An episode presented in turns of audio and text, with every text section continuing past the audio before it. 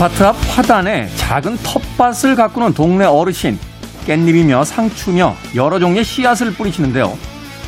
다가가서 가만히 지켜보자니 뭔가 좀 이상합니다. 종자별로 구획을 나누거나 줄을 맞춰 가지런히 뿌리는 게 아니라 이 씨앗 저 씨앗 대충 손으로 섞어서 쓱쓱 뿌리시는 거죠. 그리고 어르신은 말씀하십니다. 어떻게 뿌려도 시금치는 시금치로 자라고 쑥갓은 쑥갓으로 자라는데 뭐. 식물은 이것저것 뒤죽박죽 심어 놓아도 자기 자신을 잃는 법이 없습니다. 그렇다면 우리는 어떤가요? 김태원의 시대음감 시작합니다.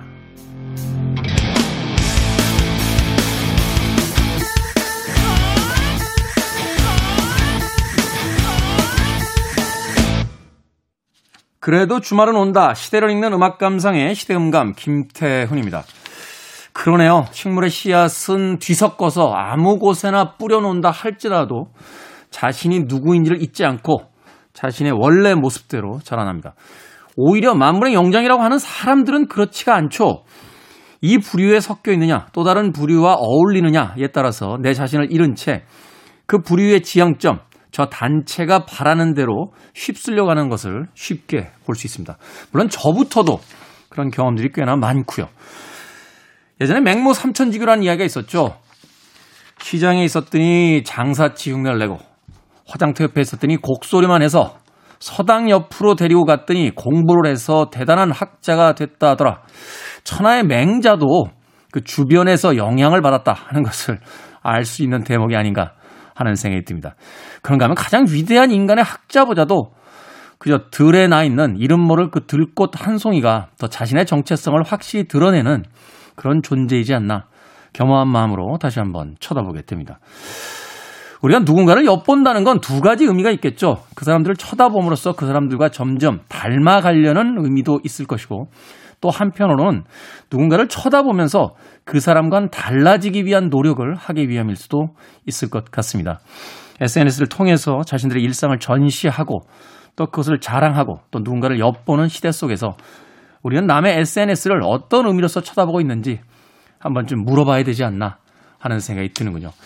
남의 불행을 통해서 나의 행복을 확인하거나 남의 행복한 모습을 통해서 자신의 불행을 이야기하거나 또는 아주 멋진 누군가를 엿보며 그 사람처럼 되고 싶어 하거나 혹은 아무리 세상이 뭐라고 해도 음 역시 내 스타일이 제일 낫군이라고 뻐기기 위함인지 한 번쯤은 주말에 스스로를 돌아보는 시간도 가졌으면 좋겠습니다. 세상엔 남의 이야기로 넘쳐나는 그 뉴스가 하루에도 몇 천 개 이상씩 쏟아져 나오는데 과연 우린 나에 대해서 얼마나 생각하고 있는지 질문하게 됩니다. 자, 김태현의 시대음감, 시대 이슈들 새로운 시선과 음악으로 풀어봅니다. 토요일과 일요일, 일라디오에서는 낮 2시 5분, 밤 10시 5분 하루에 두 번 방송되고요. 한민족 방송에서는 낮 1시 10분 방송이 됩니다.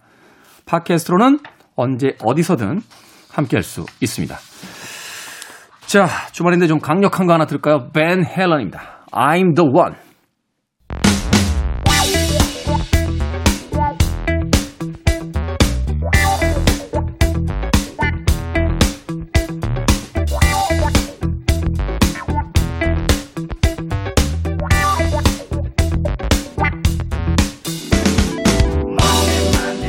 덴마크의 물리학자 닐스 보어는요 이렇게 말했습니다. 전문가란 매우 협소한 분야에서 저지를 수 있는 모든 실수를 다 저질러 본 사람이다. 그렇다면 경제계 아이돌, 경제 전문가들의 전문가, 이분이라면 어떨까요? 우리 시대의 경제 이야기, 돈의 감각, 경제 유튜브 크리에이터, 슈카월드의 슈카 전석재 씨 나오셨습니다. 안녕하세요. 안녕하세요. 슈카도 과거 개미들이 하는 그 뻔한 실수들 해보셨습니까? 아, 엄청나게 많이 했습니다. 한숨을 그렇게 크게 크게 쉴 일은 아닌 것 같은데 어떤 실수 해보셨습니까? 아, 특히 이쪽은 뭐 어떤 매뉴얼이나 뭐 교과서 같은 게 제대로 있는 분야가 아니기 때문에 네. 약간 도제 방식으로 배우는 뭐 그런 게 좀 많이 있거든요. 아름아름 옆 사람한테 배우죠. 예, 선후배들한테. 선후배들한테. 이게 심지어 뭐 대형사 어떤 그 트레이닝 센터에 들어가도 사실 사수한테 배우거나 그런 게 많기 때문에 네. 하나하나 혼나면서 배우는 음. 뭐 그런 게 굉장히 많았습니다. 예를 들면은 예전에 같은 경우에 가장 처음에 들어와서 많이 하는 실수가 급하다 보면은 가격과 수량을 이제 반대로 적는 그런 가격과. 수량을 반대로 적는다. 얼마 전에도 왜 그 한 증권사에서인가요? 그 가격 잘못 적었다가 난리 났었잖아요. 그게 이게 호가가 빽빽하면 그래도 관련이 없는데 한두 호가만 차이가 나니까 호가가 많이 없는 종목을 이제 가격과 수, 가격을 만약에 공을 하나 더 붙였다고 생각하면 정말 끔찍한 거죠. 근데 실제로 발생합니다. 실제로 발생하니까 뉴스에 나오겠죠. 실제로 자주 발생을 하는데 대부분의 주식 종목들이 좀 빽빽하게 호가가 다 있거든요. 네. 그렇다 보니까 내가 가격을 조금 잘못 적어도 중간에서 체결이 되니까 큰 문제가 없는데 음. 가끔 그렇지 않은 타이밍에 그게 터져버리면은 정말 큰 문제가 될 수 있습니다. 아, 잘못하다 회사 파산시킬 수도 있는 거 아니에요? 실제로 파산한 회사도 있습니다. 제가 시장에 있을 때 그때 아마 점심 시간이었던 걸로 기억을 하는데요. 이 코스피 선물이 가격이 내려가는 겁니다. 쭉쭉쭉 예, 갑자기 쭉쭉쭉쭉쭉. 어 뭐지? 갑자기 점심 시간에 가격이 큰 폭으로 막 하락을 하길래 이게 뭘까 해서 모두가 다 비상인 적이 있었는데 그게 알고 보니까 잘못 넣은 거죠. 가격 호가를 잘못 넣고 심지어 이 자다가 스페이스바를 누르고 자지 않습니까? 치고 나니까 컴퓨터 앞에서 이 스페이스바를 누르고 있었던 거예요. 머리로 자다 이게 대다가 그래갖고 호가 주문이 계속 나가는 바람에 그 실제로 특정 증권사가 거의 파산에 가까울 정도로 어려움을 겪었던 일이 발생을 했었습니다. 직원 한 명이 머리 붙이고 자는 바람에 자는 바람 혹 자고 있는 와중에 눌려갖고 계속 나가니까 주문이 나가버리는 거예요. 그래서 나오신 건 아니죠? 아 저는 그리고 그냥 못해서 나 집을 실수를 하고 아니고요. 자, 슈카와 함께하는 우리 시대 경제 이야기. 오늘 만나볼 첫 번째 이슈 어떤 이슈입니까? 예, 요즘에는 우리 경제, 금융계에서 가장 뜨거운 뉴스죠. 인플레이션과 이제 금리 인상 우려. 이거를 좀 갖고 왔는데요. 그렇죠. 전 세계가 이제 코로나19 때문에 실물 경제는 좋지 않은데 돈을 많이 찍어냈잖아요. 네. 그러다 보니까 인플레이션 온다 뭐 이런 뉴스들이 얼마 전부터 있었는데. 실제로 인플레이션 수치들이 이제 나오고 있는데요. 미국 같은 경우에 그 타겟 인플레이션이 한 2% 정도 됩니다. 2%를 음. 넘어가면 좀 높다. 2% 아래에서는 저물가다 이렇게 부르는 경향이 있는데 지금 2%를 훌쩍 넘는 숫자들이 나오고 있어요. 아. 최근에 뭐 생산자 물가 같은 경우에는 심지어 물론 YOY로 작년 대비긴 하지만 뭐 6%까지도 찍힐 정도로 음. 순간적으로 물가가 높게 올라가고 있기 때문에 이대로 가면은 올해 물가는 2% 위에서 끝날 게 거의 뭐 확실시 되지 않을까. 현재까지는 절반밖에 안 지났지만 그런 상황이고요. 한국 같은 경우도 얼마 전에 물가가 CPI가 소비자 물가가 발표가 됐는데 2%를 훌쩍 넘겼습니다. 네. 만약에 이렇게 인플레이션이 계속적으로 올라가게 된다면은 지금 돈을 풀고 있는 정책 과연 계속 풀 수 있을 것인가? 그렇죠. 이게 걱정이 걱정을 뭐 할 수밖에 없고요. 만약에 이거를 돈을 계속 풀지 않는다면은 분명히 유동성을 흡수하는 정책을 써야 될 텐데 마- 그런 걸 이제 전문 용어로 뭐 테이퍼링이라고 표현하지 않습니까? 테이프 다시 감는다. 예, 다시 감는다. 돈을 다시 감는 만약 그런 정책이 발표되면은 뭐 과거에 그런 정책 한 번 발표했을 때 텐트럼이라고 부를 정도로 가격이 출렁이었었는데 음. 이번에도 또 혹시 주식시장에 영향을 미치지 않을까 이런 걱정들을 많이 하고 있는 거죠. 그러네요. 사실은 이제 그 코로나19 때문에 실물 경제가 좋지 않은데 주가가 오르고 코인이 오르고 하는 걸 보면서 도대체 무슨 근거로 저렇게 자꾸 올라가느냐. 그러니까 유동 자금이 지금 갈 데가 없어서 이제 주식 시장, 부동산 시장, 뭐 코인 시장으로 몰렸다. 뭐 이런 이야기를 하던데 이게 더군다나 이제 국가에서 계속 이제 돈들을 찍어내면서 각 나라들마다 지금 화폐들이 넘쳐나고 있는 상황들이잖아요. 아, 유동성을 뭐 현재 상황이 어떤 상황이냐면 과거에는 양쪽 하나라 그래서 통화 정책으로 돈을 찍었거든요. 네. 그래서 자산의 가격이 상승했습니다. 그 돈을 갖고 있는 은행들이 다른 자산에 투자를 하기 때문에. 네. 근데 요즘에는 양적 완화를 함과 동시에 과거에는 금융 위기였기 때문에 이 금융 시스템, 기관에다가 금융기관에 돈을 넣으면 됐거든요. 돈으로 해결했는데 코로나의 문제는 금융 시스템의 문제가 아니라 우리 개인들의 삶이 순식간에 정지가 된 거죠. 음. 그러니까 돈을 우리 개인들의 주머니에 넣어줘야 되는 상황이 발생했습니다. 이거는 통화 정책으로 해결할 수가 없기 때문에 정부가 재정 정책, 정부가 직접 뭐 미국 같은 경우에는 거의 천조에 가까운 돈을 우리나라도 뭐 생활 지원금 뭐 100만 원, 200만 원 계속 주지 않습니까? 그렇죠. 이걸 정부가 직접 주는 걸 재정 정책이라 그러는데 재정 정책을 쓰면서 또 역시 현금을 주머니에 넣어줬어요. 그럼 통화 정책과 재정 정책을 동시에 쓰는 상황인데 사실은 이 정도의 어떤 규모와 이 정도의 강도로 통화 정책과 재정 정책을 동시에 쓴 게 최근 역사에는 거의 없을 정도로 유례 없는 상황이기 때문에 네. 뭐 유동성은 당연히 엄청나게 올라간다고 볼 수가 있고요. 또 거기에 우리가 잘 생각을 해보면은 과거와 다르게 우리가 집에만 있기 때문에 돈을 잘 안 씁니다. 음. 여행 경비 같은 게 없고 밖에 나가서 외식 같은 걸 잘 안 하기 때문에 그 백화점 경제가 좋아졌다는 거 아니에요? 다른 데 가서 돈을 쓸 데가 없으니까. 돈을 쓸 데가 없기 때문에 저축률이 올라가요. 아, 그럴 수 있네요. 미국 같은 경우에 지금 저축률이 유례 없는 수준까지 올라가고 있거든요. 그러니까 한마디로 돈이 쌓이고 있다. 그럼 사람들이 돈이 쌓이고 있으니까 뭐 비싼 것도 살 수 있고 과거에 비해서 그 돈을 막 쓰고 싶은 욕망들이 생기고 그러다 보니까 인플레이션에서 자극하는 거죠. 음. 또 집에만 있다 보니까 어 갑자기 집을 꾸미고 싶고 음. 집에다가 뭘 하고 싶고 그 인테리어 시장도 호황이라고 그러고요, 최근에. 네, 지금 소비 욕구가 또 강해지다 보니까 요즘에 뭐 인플레이션이 슬슬슬슬 슬금슬금 뭐 올라가고 있는 그런 상황입니다. 그러네요. 이 인플레이션과 주식 시장 또 관련이 있겠죠?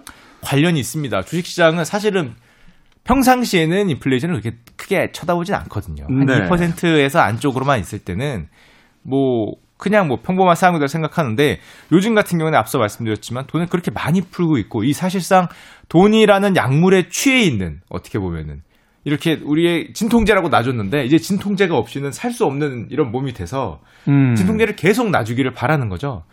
그래서 놔주기만 하면은 사실은 별 문제가 없을 것 같은데 진통제를 이제 끊어야겠다. 아니면은 뭐 한 달에 한 번 놓던 거, 일주일에 한 번 놓던 거를 한 달에 한 번 놔야겠다. 뭐 6개월에 한 번 놔야겠다. 이렇게 돼가면은 이제 우리 몸이 진통제를 안 맞는 순간에 야 이거 내가 몸이 아픈 게 아닌가? 음. 이제 그런 생각을 할 수 있기 때문에 주식시장에서는 최근에 가장 큰 이슈, 가장 큰 화두가 사실은 이 인플레이션과 이제 금리 인상, 음. 테이퍼링을 할 수 있는 우려가 있다라는 쪽에 가깝고 또 그러다 보니까 요즘 시장이 어떤 모습을 보이고 있냐면 올라가지도 못하고 내려가지도 못하고 주식시장이 그런 모습을 보이고 있습니다. 네. 지금 뭐 박스권이라고 얘기를 하는데요. 그 박스권이라는 게 일정한 범위 안에서 왔다 갔다 한다는 거죠.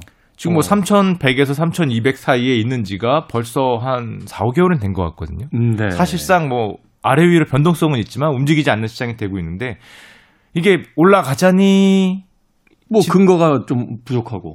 돈을 또 언제 유동성을 축소할지도 모르겠고 음. 또 내려가자니 그렇다고 지금 돈을 안 뿌리고 있는 것도 아니고 음. 사람들도 돈이 많고 또 이렇게 소비 심리도 강하다 그러고 기업 실적도 엄청 잘 나오고 있거든요. 기업 실적이 잘 나오고 있는 뭐 많은 이유 중에 하나가 아까도 말씀드렸지만 우리의 소비하고자 하는 욕망이 지금 거의 최고조에 도달해 있는 그런 상황입니다. 그러니까요. 그런데 최근에 지수는 빠지지 않고 박스권에서 계속 왔다 갔다 하고 있는데 내 주식은 좋지 않다 하는 분들이 많습니다. 저도 뭐 주식 투자자라고 하기는 좀 민망한 정도로 그냥 가지고 있는데 왜 제 거만 떨어집니까? 요즘, 요즘 그런 얘기 정말 많이 듣습니다.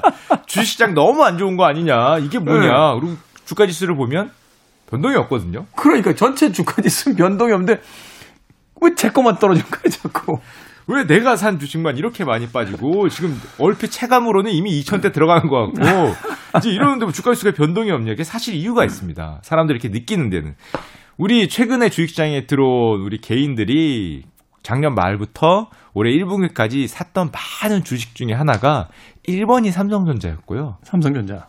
엄청나게 많이 샀죠. 개미들, 동학 개미들 삼성전자 많이 샀잖아요. 네. 거의 삼성전자 위주로 거의 절반 가까이 삼성전자 샀고 나머지도 대부분 우리가 꿈과 희망이 있는 흔히 말하는 성장주 위주로 샀습니다. 성장주고 또 바이오주들 많이 사시더라고요. 바이오주, 네. 성장주, 멀티플이 굉장히 높은 주식들이죠. 뭐 예를 들면은 뭐 대표적인 성장주 중에 뭐 네이버 같은 거 네. 아니면은 오히려 더 작은 뭐 테슬라 같은 거. 네, 뭐, 뭐, 천슬라라고 해서 뭐 미국 쪽에서 계속 그 주식시장에 한국 그 동학개미들 들어가잖아요. 서학개미라고 하죠, 서학개미. 네, 서학개미로 우리가 테슬라도 많이 샀고 이렇게 멀티플이 높고 정말 꿈과 희망이 있는 그런 주식들을 많이 샀는데 문제는 최근 주식시장이 그런 성장주 쪽이 별로 좋지가 않습니다. 음. 그쪽이 돈을 줄인다 그리고 금리가 올라간다 그러니까 이렇게 멀티플이 높은 주식은 금리라는 게 반대로 말하면은 할인율이거든요. 네. 미래의 성장 가능성을 얼마로 할인해서 현재 가격으로 만드냐는 개념인데 이 금리가 올라가니까 할인율이 올라가 버리는 거죠. 음. 할인율이 예를 들면 뭐 10%였던 할인율이 20% 30%라고 치면 미래에 있는 가치를 막 20% 30%를 할인해 버리면 현재 가격은 더 내려가게 되는 거기 때문에 네. 성장주 쪽이 굉장히 안 좋았다. 사실은 공매도가 이제 다시 시작이 되면서 그동안 과평가된 주로 이런 이런 기업들의 어떤 주식 시장을 또 공격을 좀 많이 했죠. 멀티플이 높은 주식일수록 또 공매도를 때리기 쉬운 종목이기 때문에 공매도의 효과도 어느 정도 있었고요. 네. 그런 반면에 또 지수는 안 빠졌거든요. 왜 그래? 그럼 올라 올라간 것이 있다라는 거잖아요. 올라가는 게 있었죠. 삼성전자도 빠지는데 뭐가 올라간 겁니까? 그거? 대표적으로 올라간 종목들이 우리가 흔히 말하는 중무장대한 약간 제조업, 약간 굴뚝 종목들이 많이 올랐어요. 그 특이하네요. 제 상식으로는 이 디지털 시대에 오히려 전통적인 제조업 분야들이 올라가고 있다. 그게 이유가 있습니다. 예를 들어서 조금 쉽게 설명을 드리자면은 하나의 예를 들어서 미국의 예를 들게요. 미국 시장, 미국 사람들이 집에 있다 보니까 집을 넓은 집을 원합니다. 네. 그리고 집 가격이 오르잖아요. 미국도 마찬가지로. 그리고 집을 꾸밀 인테리어도 많이 필요하고 재택근무를 하니까 과거처럼 직장에서의 거리도 크게 구애를 받지 않게 됐어요. 그러다 보니까 미국 밀레니엄 세대들이 요즘에 집을 사는 열풍입니다. 음. 미국 집값이 사상 최고가를 넘었어요. 오. 상승률도 과거 한국, 우리나라 몇 년 전을 떠오르듯이 굉장히 가파르게 상승을 합니다. 이게 집 밖으로 나갈 수가 없으니까 이제 집에 대한 중요성이 더 커진 거군요. 그쵸? 관심이 막 생기는 거예요. 음. 그래서 근데 문제는 코로나 때문에 집의 공급이 그렇게 원활하지 않았거든요. 않고. 네. 그러니까 집값이 정말 가파르게 상승하고 있고 요즘 미국 밀레니얼 세대들의 이슈가 화두가 집을 사는 게 됐어요. 아, 미국에서 미국에서 집을 사는 게 됐고 집값이 어 그 유례 없을 정도로 각도가 가파르다 보니까 이 미국 건설업자들이 야 집을 지어야겠다. 음. 집을 짓는 붐이 붑니다. 집을 확대하고 집을 인테리어 꾸미고 집을 건설하는 붐이 부니까 미국에서 붐이 불면은 이 규모가 뭐 그냥 작은 정도가 아니거든요. 미국 중국 사이즈면은 뭐 전 세계에 영향을 주는 규모니까요. 엄청나게 큰 규모라고 할 수 있고 야 그러다 보면은 집을 만들기 위한 어떤 물건들 기자재, 기자재 뭐, 뭐 어, 건축 제조들 뭐 철강, 뭐 시멘트, 뭐 심지어 페인트 아니면은 나무들, 원목들 이런 것들의 수요가 엄청나게 급증을 합니다. 그 관련주들이 또 올라가 있네. 관련주들이 올라가죠. 가격이 올라가고 안 그래도 유동성이 퍼져 있었는데 심지어 수요가 받쳐준다 그러니까 가격이 올라가고 또 문제는 이런 수요들은 대부분 아시아나 이런 데서 수입을 합니다. 그렇겠죠. 소비의 나라지 네. 않습니까? 게다가 지금까지 말한 이런 것들이 부피가 커요. 가구, 철강, 뭐 시멘트 이런 게 부피가 크기 때문에 이 애들을 수입하려니까 배 운임이 엄청나게 또 올라갑니다. 그렇겠네요. 선박 이제 수출업이 되니까 이제 그런 선박업이라든지 과거 같으면 야 그런 운임 주고는 난 수출을 안 해 그랬는데 미국에서는 더 비싼 가격에 사준다니까 그런 운임을 감수하고도 수출을 해요. 음. 그러니까 운임 가격이 오르고 운임 가격이 오르니까 배가 또 많이 필요하지 않습니까? 그렇죠. 배가 많이 필요하니까 우리나라 조선소들 배 주문이 많이 들어오죠. 어. 그러니까 배 주문이 들어오니까 배를 주문할 철강은 또 많이 필요해요. 당연하네요. 그래서 이게 돌아가 이런 시너지가 돌아가면서 뭐 원자재 가격도 오르고 우리가 흔히 말하는 굴뚝 업체들이 중후장대한 업체들이 보통 개인들이 많이 안 들고 있거든요. 최근에 들어온 개인들. 최근에 들어간 개미들은 주로 성장주 위주로 갔기 때문에 다른 쪽에 호황이 있어서 이제 굴뚝주라고 하는 것들은 지금 호황인데 그래서 주가 지수는 평균치가 맞춰져 있는데 최근 들어가신 분들은 다 성장주 쪽에 몰려 있으니까 내 거만 빠진다 이렇게 지금 이야기가 되는 거군요. 그렇죠. 과거에는 이런 주식을 사라 그러면 야 그런 올드한 주식들 야 이거 오르겠냐? 이제 다 끝난 거 아니냐? 좀 뭐 IT한 주식들 뭔가 좀 샤방샤방한 주식들 이제 이런 팬시한 주식들을 사람들이 많이 들어왔기 때문에 최근 같은 시장에서는 이제 굉장히 좀 어울리지 않았던 거죠. 포트폴리오 자체가. 제 주식이 왜 빠지는지 이제 이해가 되네요. 그리고 또 이제 가장 자기 주식이 안 오르고 내 개인 주식이 안 오르고 있는 결정적인 이유 중에 하나가 사실 삼성전자가 안 오르는 이유가 큽니다. 음. 삼성전자가 뭐 9만에서 10만까지 갔다가 지금 7만 대까지 7만 후반대에서 지금 왔다 갔다 하죠 또. 사실은 삼성전자 이쪽에서 보면 사실 많이 빠진 건 아니거든요. 한 10% 정도. 그렇죠. 만원 네. 정도니까. 그리고 삼성전자 같은 주식은 한 번 횡보하기 시작하면은 한 2, 3년 횡보하는 게 뭐 어떻게 보면 당연한 현상이었어요. 그렇죠. 그렇다고 해서 뭐 삼성전자가 또 반토막이 나는 주식도 아니고 계속 그렇죠. 한 10%, 네. 20% 어떤 오르락 내리락. 오르락 내리락. 어. 음. 뭐한 2, 3년에 걸쳐서 심지어 길면은 3년 이상. 네. 꽤 무거운 주식이었는데 요즘에 우리 기대는 그게 아닙니다. 10만 전자 뭐 이런 게 기대지 않습니까? 하루 20만 가줄 것 같은 느낌인데. 게다가 요즘에 또 보면은 뭐 반도체 빅사이클이라고 하는데 도대체 이 삼성전자는 왜, 왜 이러냐 이런 불만들이 굉장히 많으신데요. 사실 우리가 삼성전자가 왜 올랐는지를 생각을 해보면 우리가 코로나가 와서 집에 머무는 시간이 길어졌습니다. 네. 그러면은 TV도 커야겠고 컴퓨터도 있어야겠고 재택근무로 하고 화상회의를 하니까 컴퓨터도 여러 대가 필요할 수도 있어요. 그리고 이제 뭐 넷플릭스 같은 걸 많이 보니까 야 뭐 아이패드 같은 거 패드류도 관심이 넓 많아지고 트래픽이 늘어나고 그런 트래픽이 늘어나면은 기업들은 어 뭐야 서버를 늘려야겠네 그럼 서버 증설 경쟁을 합니다. 그래서 메모리 시장도 갑자기 가격이 오르고 우리가 흔히 말하는 빅사이클 반도체 빅사이클이라는 게 오는데 이제 문제는 음. 그건 이미 진행이 되고 있고 현재 일어나는 상황이고 지금 분위기를 보니까 어 백신이 나오고 있지 않습니까? 그렇죠. 마스크를 벗는다는 얘기가 나오고 있어요. 조금 있으면 이제 예전 삶으로 돌아갈 수 있다. 이런 어떤 희망이 넘치고 있죠, 지금. 이게 미국에서만 그런 줄 알- 알았는데 한국에서도 이제 뭐 백신을 1차를 맞으면 마스크를 벗을 수 있다. 저 좀 있으면 벗어요. 어? 이미 맞으셨습니까? 노쇼로 한 방 맞았습니다. 저도 맞아야 되나 지금 고민을 좀 하고 있는데요.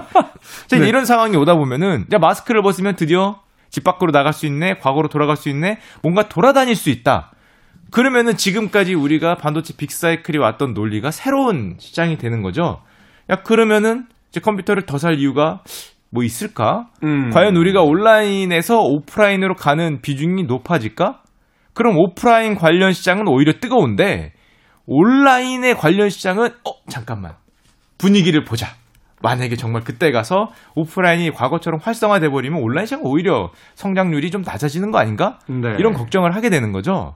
그러다 보니까 현재는 반도체 빅사이클이 맞는데 실제로 코로나가 어느 정도 마무리되고 우리가 바깥으로 돌아다니면은 어떻게 될지를 생각을 하는 거예요. 그럼 오프라인에 우리가 돌아다니게 되는 주식들이 오히려 요즘에 또 인기. 분위기가 좋습니다.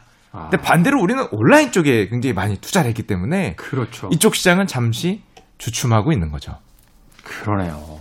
삼성전자가 왜 안 오르고 떨어집니까라를 이야기하기 전에 왜 삼성전자가 올랐었는지를 먼저 고민을 해보면 지금의 그 전체적인 어떤 주식시장에서의 강세인 종목과 그렇지 않은 종목들의 어떤 이유를 좀 알아낼 수 있는 그런 어떤 힌트가 되겠군요. 예, 물론 이 반도체 빅사이클이라는 게 단지 뭐 6개월 뒤, 뭐 1년 뒤의 실적 말고 정말로 길게 우리가 요즘 뭐 메타버스 이런 얘기도 나오지 않습니까? 네. 길게 보면 우리가 온라인 시장이 더 커질 거는 확실하기 때문에 길게 보고 투자한다. 사실 이런 분들은 최근에 하락에 그렇게 크게 개의치 않는데 요즘에 투자한 분들은 별로 그거보다는 단타, 단타 투자듯이. 당장 10만 전자, 당장 네. 이제 뭐 15만 전자 이게 왜 안 가냐? 반도체 빅사이클인데도. 이게 사실은 이제 그 약간 신용으로 이제 하시는 분들이 있다 보니까 10만 원이라도 이 마이너스가 나면 그 돈이 사이즈가 그렇게 크지 않다 할지라도 사실은 속상하거든요. 아, 우리가 흔히 말해서 마야 10% 20%뭐 그냥 움직이는 거 아니야? 이렇게 편하게 말하지만 막상 10% 20%의 손실을 겪어 보면은 이게 버티기 쉽지 않은 금액이거든요. 그렇죠. 이 마이너스라는 게 사람들은 올랐을 때 얻는 행복보다 흔히 많이 쓰는 말인데 마이너스일 때 깨졌을 때 느끼는 아픔이 너무 크기 때문에 마이너스 10% 마이너스 20%가 되면은 너무 팔고 싶어요. 음. 괴로운 겁니다. 아, 내가 무슨 영향을 누리겠다고 이 괴로움을 참고 있냐. 던지고 잊어버려야겠다. 이게 일종의 트라우마가 되는데 지금 딱 그런 걸 느끼기에 정말 좋은 시절이죠. 그렇군요. 사실 오늘 이제 슈카 전석재 씨 오늘 마지막 날입니다. 이제 뭐 다른 일들이 좀 많으셔서 오늘 이제 마지막 방송이신데 이제는 좀 한 종목 정도 알려주실 때 안 됐습니까? 제가 첫 시간부터 어, 이야기를 드렸는데 예, 예, 예. 어, 예. 정말 어려운 질문. 네. 어떤 분야라도 하나 좀 이렇게 좀 슬쩍 지나가는 말처럼 슬쩍 예, 해주신다면 먼 얘기를 하면은 항상 화를 내시기 때문에 지금 당장 발 앞에 있는 얘기를 잠깐 드리면 아까 전에 이미 말씀드렸지만은 어떤 지금까지 이런 이런 이유- 이유에 의해서 우리가 온라인에 굉장히 관심을 많이 가졌지 않습니까? 네. 근데 이제는 우리나라도 7월이 되면은 마스크를 벗을 수 있고 오프라인으로 나가는 생활을 할 걸로 예상이 되고 있어요. 그럼 오프라인의 주식이 당연히 좋을 테고 우리가 외부에서 활동을 했을 때 수혜를 얻는 종목들을 좀 생각을 해보면은 뭐 6개월 1년 동안은 실적이 음. 좋을 수 있겠죠. 그러네요. 특히 그런 게 왔을 때 그냥 막연히 그런 게 아니라 실적이 같이 올라갈 수 있는 주식. 예를 들면은 미국 시장에서는 어떤 일이 펼쳐지고 있냐면 사람들이 바깥에 나갈 수 있으니까 여행을 하고 싶어 합니다. 근데 그렇죠. 아직은 해외여행이 미국도 잘 안 되거든요. 음. 되긴 되더라도. 미국은 땅이 넓지 않습니까? 그렇죠. 국내 여행이 잘 돼요. 그러다 보니까 차가 필요한 겁니다. 그렇겠네요. 자기들이 가- 돌아다닐 수 있는데. 그래서 그렇죠. 자동차, 중고차 렌터카 시장이 아. 엄청나게 올라가고 지금 미국 중고차 가격이 거의 역대 최고가입니다. 미국 렌터카 그렇겠네요. 비용이 역대 최고가예요. 미국은 차 없으면 움직이기가 거의 불가능한 나라니까. 그동안은 집에만 있었기 때문에 이쪽에 투자를 안 했는데, 어, 야, 이제는 차를 빌려갖고 돌아다니고, 돌아다닐 수 있으니까, 네. 렌터카 가격도 올라가고, 중고차 가격도 올라가고, 반면에 자동차 업체들은 더 만들어서 팔고 싶은데, 요즘에 자동차 반도체 뭐 부족 뭐 이런 거 나오지 않습니까? 그렇죠. 그래서 오히려 더 만들 수가 없는 상황이 펼쳐져서, 지금 뭐 렌터카 가격도 올라가고, 이쪽 시장이 뜨겁습니다. 한마디로 이쪽 시장이 뜨거운 이유를 잘 생각해 보면은, 네. 이제는 마스크 없는 시대, 오프라인의 시대, 활동의 시대가 오기 때문에 활동의 시대가 왔을 때 과연 어떤 게 좋을까 생각을 해보면은 단기적으로는 그쪽 시장이 좀 좋지 않을까 생각을 하고 있습니다. 그렇군요. 제가 생각이 짧았습니다. 음악 한 곡 듣겠습니다. 우리나라의 모 항공사 네, CF 송이었죠. 비행기 탈 날이 얼마 안 남았다 하는 생각으로 어, 이곡 들어봅니다. 아니타 커의 Welcome to my world 듣습니다. 아니타 커 밴드의 Welcome to my world 들렸습니다. 음악 듣다 보니까 비행기 타고 싶네요. 네. 비행기 타보신 지 오래되시죠? 어, 저는 얼마 전에 무착륙 관광을 하고 왔습니다. 비행기를 탄 다음에 네. 일본 상공에 가거든요. 1번 상공까지 가는군요. 네. 네. 네네 내리진 않습니다. 아, 내리진 않고 네. 여러분 저 밑에가 바로 1번입니다. 그래서 아 내리고 싶습니다. 하고 저희는 다시 돌아갑니다. 이렇게 돌아옵니까? 네, 제주도 위에서 두 번 돌아주십니다. 아 저기가 한라산입니다라는 걸 비행기 위에서 이 돌아주시거든요 한 바퀴. 네. 그거 보고 그거 보고 옵니다. 그러네요. 그거라도 한번 타겠다는 생각. 근데 저도 이걸 타면서 내가 이걸 왜 타고 있나 이런 생각을 하면서 옆에 물어봤어요. 이 네. 도대체 무착륙 관광비 이거 왜 하십니까? 그랬더니 비행기 타면 너무 설렌다는. 아, 그 공항에 가서 면세점 들어가고 비행기 타는 그 설렘. 아, 면세점을 쓸 수 있죠, 진짜 그거 타면. 면세점을 쓸 수 있어요. 네. 아 그렇구나. 사실 비용이 그렇게 비싸지 않거든요. 무착륙 관광 비행은. 아니 거기서 이제 저처럼 술 좋아하는 사람은 술 한 병만 사도 사실은 남는 장사다라는 생각을 해보게 되는데 아 그렇군요. 그 생각을 못했네요. 네, 무착륙 비행 한번 노려보도록 하겠습니다. 자 이번 이슈 어떤 이슈입니까? 예, 이번엔 최근에 한미 정상회담을 경제적 측면에서 안 볼 수는 없을 것 같은데요. 네. 이제 우리는 물론 뭐 정치적인 이슈가 가장 컸겠지만 경제적인 입장에서는 과연 우리나라 기업들이 미국에 어떤 투자를 하고 또 어떤 이익을 받아오나 어떤 반대급부를 받아오나가 가장 큰 관심이었는데 현재까지 나온 뉴스로는 삼성전자, SK하이닉스, 현대차, 뭐 LG화학 도 우리나라 대표 기업들이 미국에 약 44조 원 가까운 네. 돈을 투자를 하겠다. 이런 발표가 나오고 있습니다. 그렇죠. 이게 사실은 뭐 앞서서 토요일 날 뉴스에서 잠깐 다루긴 했습니다만 반도체 주고 백신 받았다 뭐 이런 얘기도 하기도 했었는데 이제 미국에서는 뭐 중국을 견제하는 부분들도 있고 이 반도체가 무기화되는 걸 또 막기 위해서 이제 예. 국내에 그러니까 미국 국내에 이제 공장들을 자꾸 설립하려고 하는 그런 움직임들이 있는데 맞습니다. 네, 이 경제적인 관점에서 호재인 거죠. 일종의. 일단 시장은 뭐 호재로 받아들이고 있긴 하는데요. 네. 잘 생각해 보면은 이 기업 입장에서 가장 호재가 되려면은 인건비가 싸고 생산 비용이 가장 낮은 곳에 기업을 만든 다음에 음, 가장 비싸게 싸주, 사주는 곳에 파는 게 호재입니다. 그렇죠. 근데 문제는 미국이란 곳은 인건비가 싸고 생산 비용이 낮은 곳이 아니거든요. 인건비 엄청 비싸죠. 과거에 미국에 공장을 짓지 않은 데는 다 이유가 있습니다. 미국 제품들도 다 멕시코로 넘어갔잖아요. 예, 뭐 멕시코에서도 만들고, 뭐 심지어 중국에서도 중국으로 만들고, 뭐 베트남에서도 만들고 그러지 않습니까? 사실 그 이야기도 하시더라고요. 중국의 그 공해 문제 또 미세먼지 문제 이런 거 이야기할 때 우리도 책임이 있다. 왜냐면 전 세계 공장이 다 지금 중국에 가 있어가지고 중국에서 계속 굴뚝에서 지금 연기가 나오고 있기 때문에 예, 예. 이게 중국만 욕한다고 되는 문제가 아니다. 뭐 이런 이야기도 하던데 사실은. 네. 예, 그래서 기업 입장에서 보면은 미국에다가 반강제적으로 공장을 지어야 된다는 거는 이거는 중복 투자의 의미도 있고요. 그러네요. 어떤 생산 비용이 올라가기 때문에 마진에서 문제가 날 수 있는 과거보다 마진율이 준다는 표- 뜻이지 않겠습니까? 그렇겠죠. 그래서 강제로 짓는다는 그 사실 자체만으로는 호재라고 보기 좀 힘듭니다. 네. 뭐 아니면은 뭐 멕시코에 지을 수도 있는데 지금 미국에다 짓는 거 아닙니까? 대신 미국에다 지으면 미국 내에서의 판매는 어느 정도 보장을 해주는 거 아닌가요? 바로 그게 호재로 받아들인 이유인데요. 아, 과거에는 미국의 외에다 짓더라도 미국 밖에 짓더라도 미국에 뭐 판매하는데 전혀 문제가 없었습니다. 네. 그냥 가서 뭐 수출하는 운임 비용만 대면 되니까.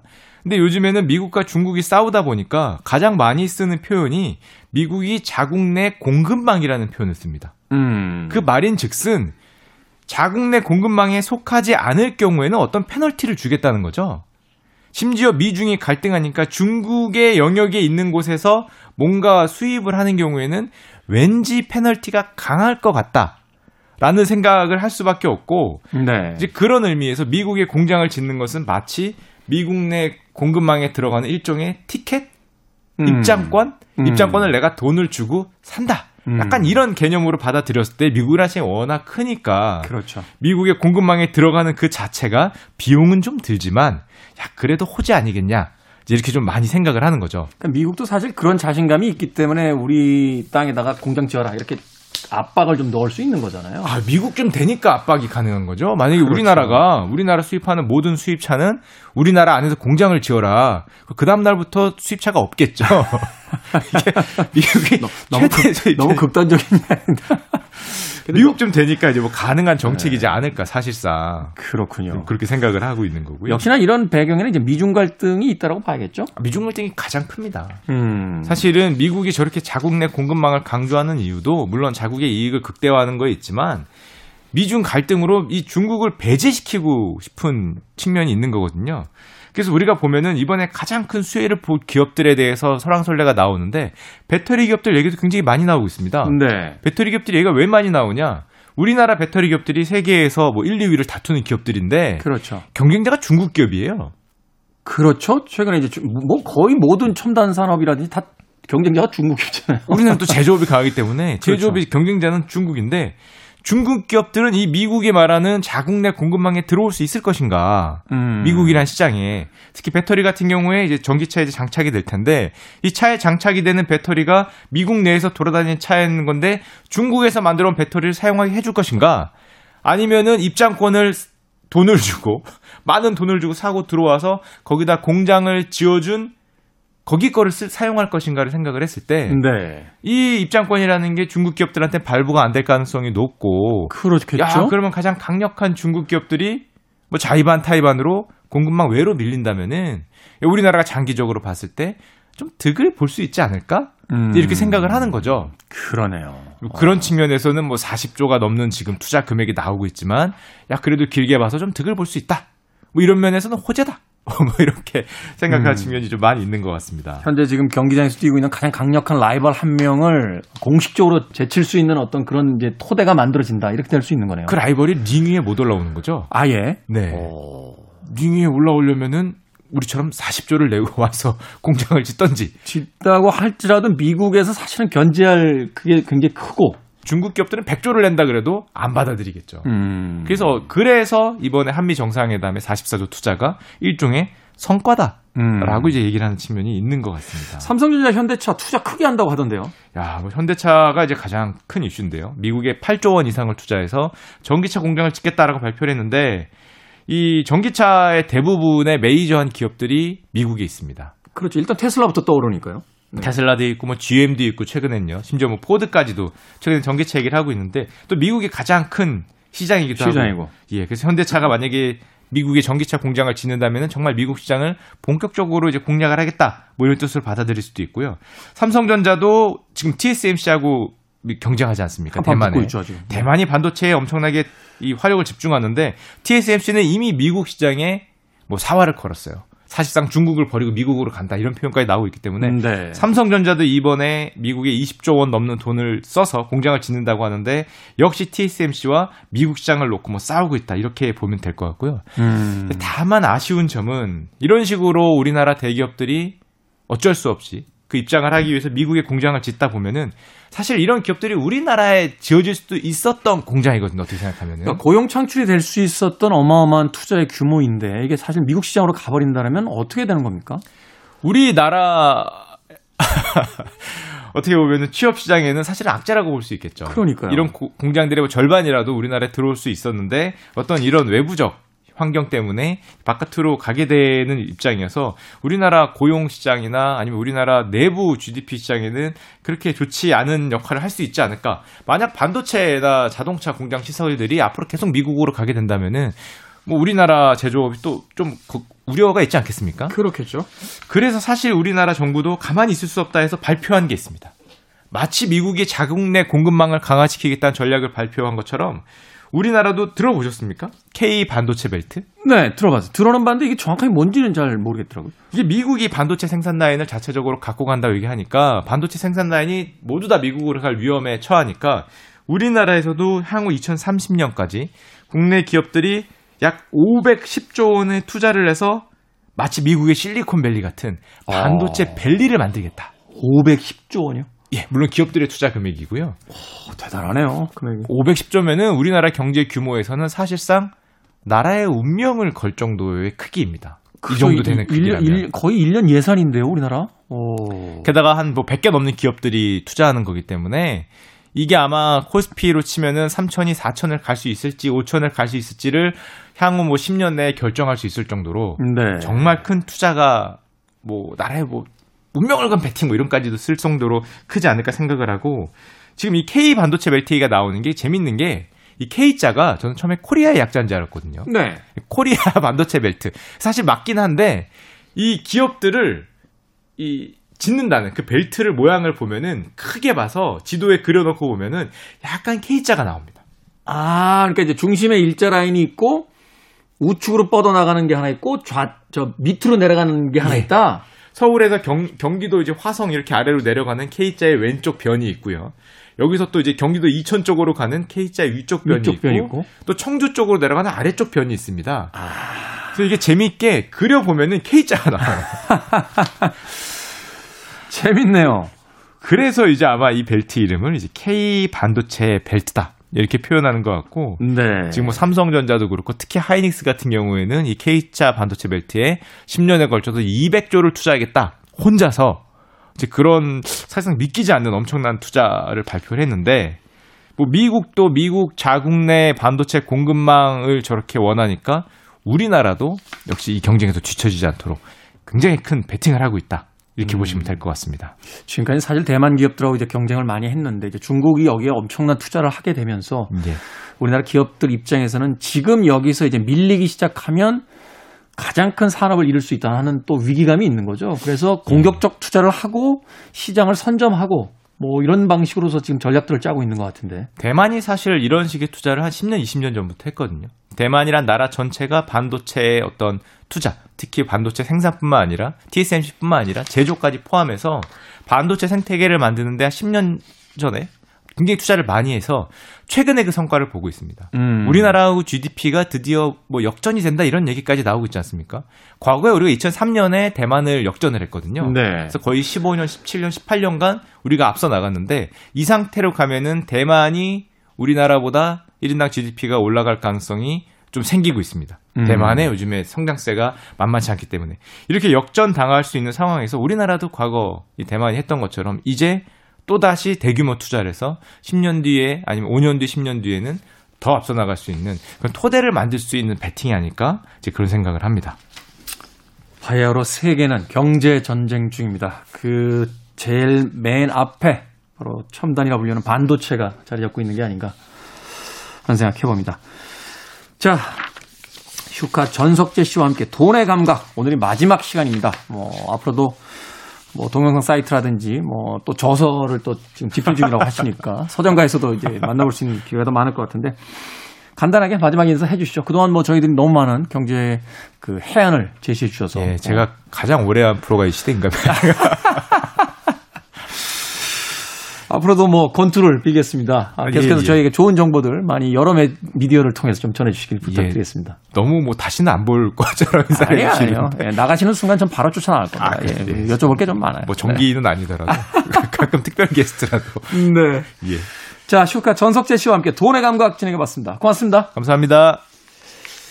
음악 한 곡 듣습니다. 한미 정상회담과 K 반도체 벨트에 대한 이야기 했는데 이 곡이 떠올랐습니다. 캐롤 킹입니다. You've got a friend. 이 음악 들으면서 저도 작별 인사 드립니다. 지금까지 시대음감의 김태훈이었습니다. 고맙습니다.